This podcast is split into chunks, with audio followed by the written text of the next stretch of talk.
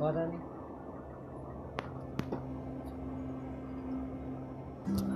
काम तो ऐसे ऐसे होता था घास काटो खेत में निडाई करो। कोई काम निडाई निडाई सर्दी भर फिर खाने का काम। बर्फ़ में? वहाँ भी इकट्ठा करो ना आज। हाँ फिर सर्दियों में क्या सिर्फ़ खाओ पियो दारू पियो है? हाँ दारू भी कब बर्फ़ कब पड़ जाता था? दिसंबर में?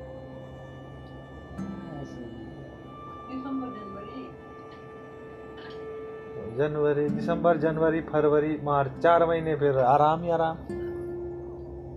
है? कोई ये नहीं बेटी डांगर देखो उनको ये करो। अच्छा अच्छा हाँ पशुओं को चारा। आराम ही काम है। चारा डालो।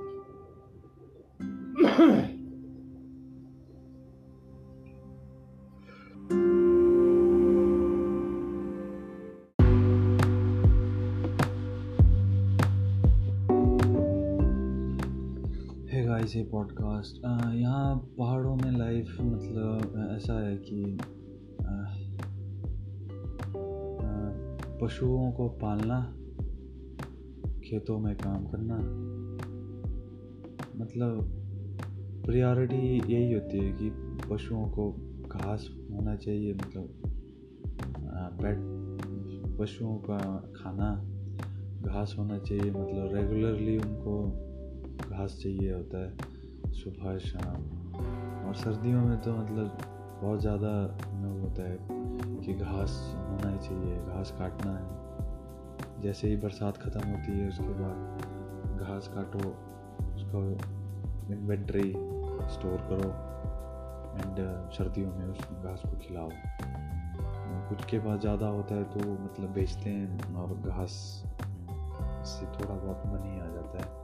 और पशुओं से मतलब दूध, मक्खन, घी, ये चीज़ मिलती है और खेतों से अनाज।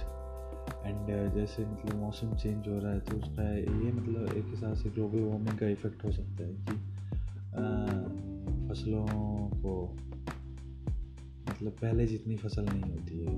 मतलब एक स्टोरी ऐसी सुनी है कि पहले बहुत फ़सल होती थी, अब फ़सल नहीं होती है।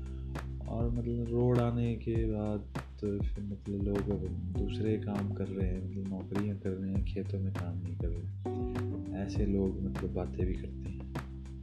तो मैं भी ये कि यही चीज़ कर रहा हूँ कि कुछ अपना काम करने की कोशिश कर रहा हूँ, क्योंकि लैंड कॉन्फ्लिक्ट बहुत है।